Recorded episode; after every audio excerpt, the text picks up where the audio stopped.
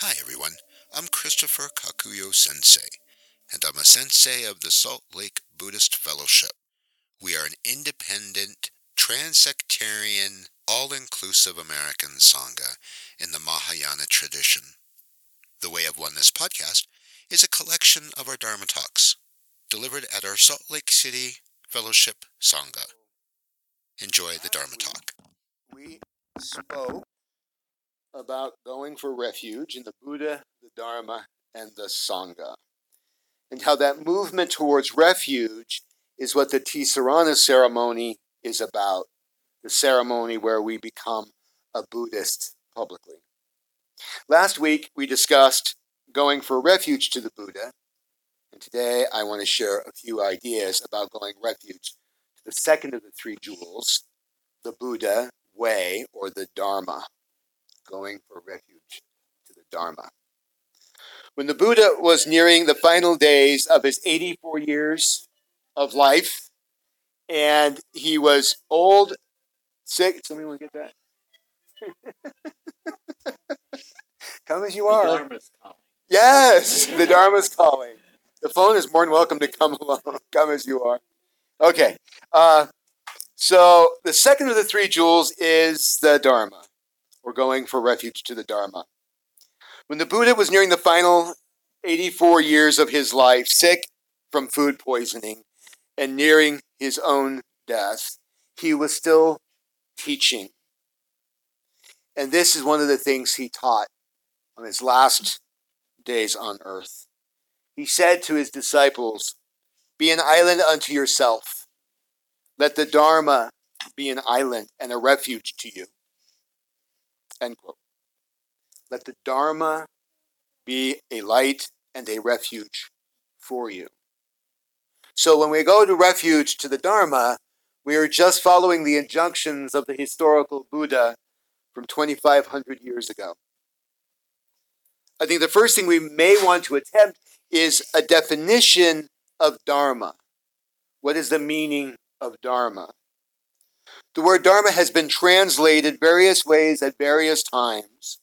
The word origin means to hold or to maintain, to keep. And yet it is a hard word to translate because it has so many meanings over so many years and different religions. A general definition uh, at the time of the Buddha was that it would be all the rights, obligations, and the right way of living that would include the religious rites of the Brahmanical religion that was the religion at the time of the Buddha. In the Buddhist perspective, it took on the meaning of the cosmic order or reality as it is. Also, law, the law of karma, and all the other teachings of the Buddha. Bhikkhu Bodhi explains, quote, the Dharma refuge is the Buddha's teachings, the conceptually formulated, verbally expressed set of doctrines taught by or deriving from the historical figure Gautama. End quote. And I also appreciate this quote from another anonymous Buddhist teacher. Quote, taking refuge in the Dharma then begins with getting to know what the Buddha taught. This requires faith. But faith in the Buddhist sense means trust, not belief. Indeed, Buddhist doctrines don't always make immediate sense. Their wisdom is revealed as you practice them and observe them at work in your own life. To simply accept a doctrine as true without understanding it or testing it is not faith in a Buddhist sense. End quote. So, as you can see from this quote, going for refuge to the Dharma is not just accepting the teachings of the Buddha in the same way we accept the fact that eating well and working out are good for you. That is only an intellectual acknowledgement. Going for refuge to the Dharma means much more than that. It means doing something about what we know. It's about getting out of the conceptual and into the everyday. Many appreciate and value the teachings of the Buddha, post endless memes with quotes he said and ones he never said. And there are some who got out of bad marriages because of those memes or other quote books they've read from the Buddha. They may have freed themselves from bad jobs of something they read because of something they read or a Buddhist podcast they've listened to. And all of this is fruits of the teaching. At the same time, going for refuge is more than just an intellectual appreciation of the Buddha's brains. Here are the words of Thich Nhat Hanh on this very idea. Just made me think of Bad Brains. You guys remember that band? Yeah, yeah. Nobody remembers Bad Brains. New band, Buddha's Brains. Okay, so Thich Nhat Hanh says, "quote Dharma books and tapes are valuable, but the true Dharma is revealed through our life and our practice. Whenever the Four Noble Truths and the Noble Eightfold Path are practiced, the living Dharma is there. There are 84,000 Dharma doors. Sitting meditation is one door, walking meditation is another. To take refuge in the Dharma is to choose the doors that are most appropriate for us. Dharma is great compassion, understanding, and love. Going for refuge is not simply an activity of thinking, of ideas or concepts, but the walking the path the Buddha laid out. It is an activity of the heart. It's important to note that in Chinese, the same character is used to convey heart and mind, in that the two are seen by the Chinese as one inseparable heart mind. Taking refuge in the Dharma can be seen as taking the teachings from the conceptual to the everyday. We take refuge in the Dharma in here, not anywhere else. Taking refuge in the Dharma can be seen as taking the teachings from the conceptual to the everyday. It is making the teachings real, which leads to my next point. In Tibetan, refuge has two aspects of going to refuge inner refuge and outer refuge. Outer refuge of the Dharma would be the actual teachings of the Buddha. So, what could it mean when we say we take refuge on the inner Dharma? The inner Dharma. I appreciate this line from Sangye Khandro. She's a teacher in the Tibetan tradition. And she says, quote, inner Dharma is our own natural wisdom that can distinguish real from false. When the Buddha told his disciples to be an island unto themselves, he was not telling them to be selfish or that they did not need others, but he was indicating that we all need to be one with the teachings. It's like one of those games where you ask if you were stranded on a deserted island, what would you take with you?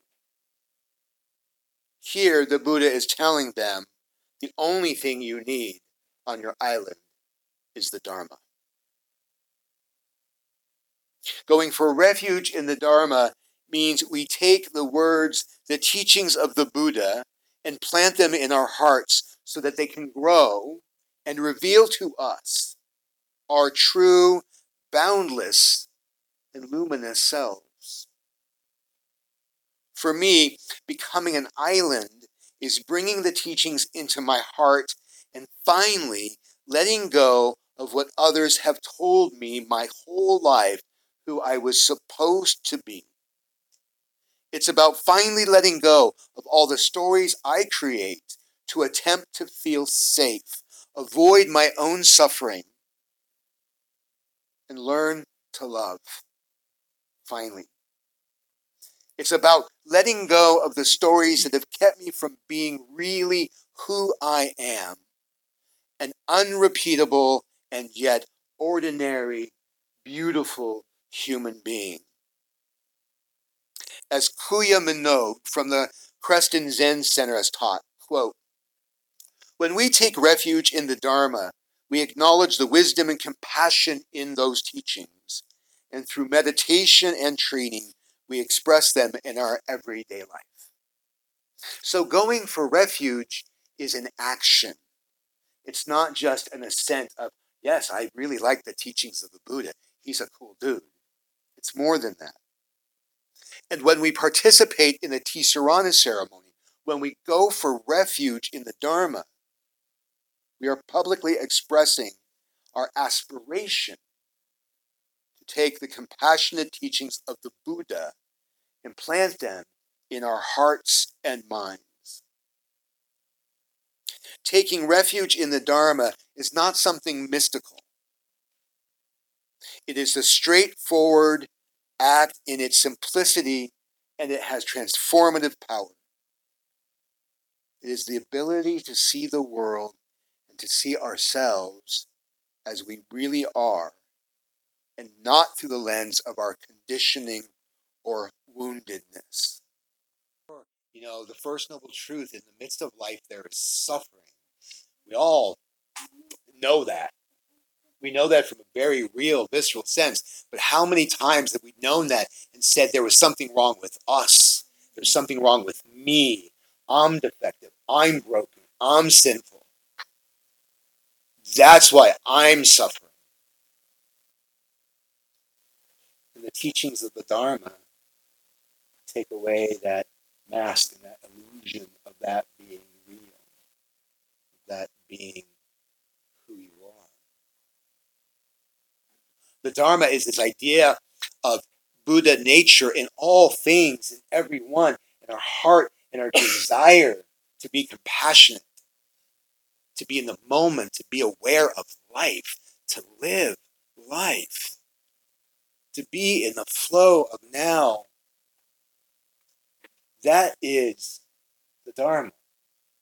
The Dharma are the myriad of things that wake us up to get beyond our small little ego selves. That plant a plantain between two grapes. The Dharma is in a bird's call, is in a child's laugh, is in the tears of a friend, and you being present with it. It's you crying alone and feeling your shame of hurting and allowing it to be okay for the first time in your life. Or taking the courage to finally say, This is not me. I am greater than this. When we say we take refuge in the Dharma, we take refuge in all of this In all of this and applying it in our everyday life.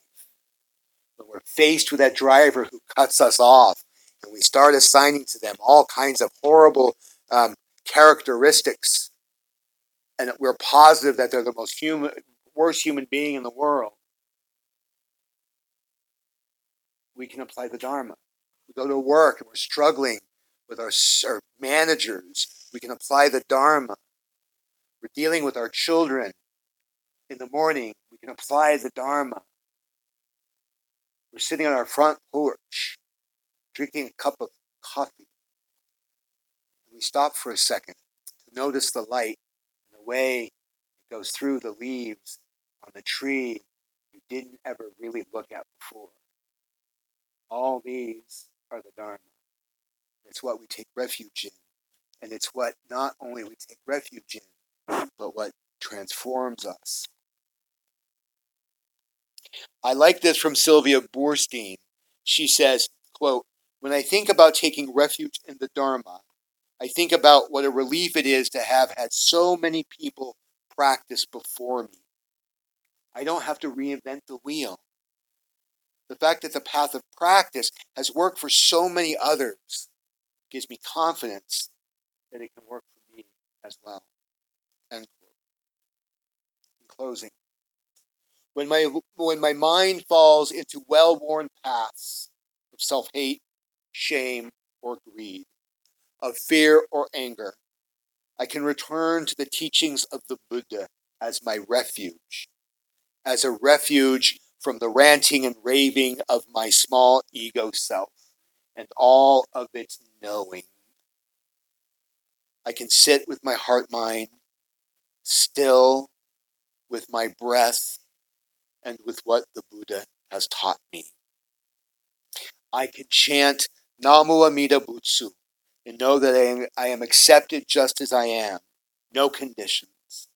And from this refuge of this teaching and compassionate activity, I can rise above those habitual paths of thinking into a clear, calm space of beautiful and boundless not knowing. Thank you for listening to our podcast. The Way of Oneness is produced by the Salt Lake City Buddhist Fellowship, an all inclusive trans sectarian American Sangha in the spirit of Bright Dawn Way of Oneness Buddhism.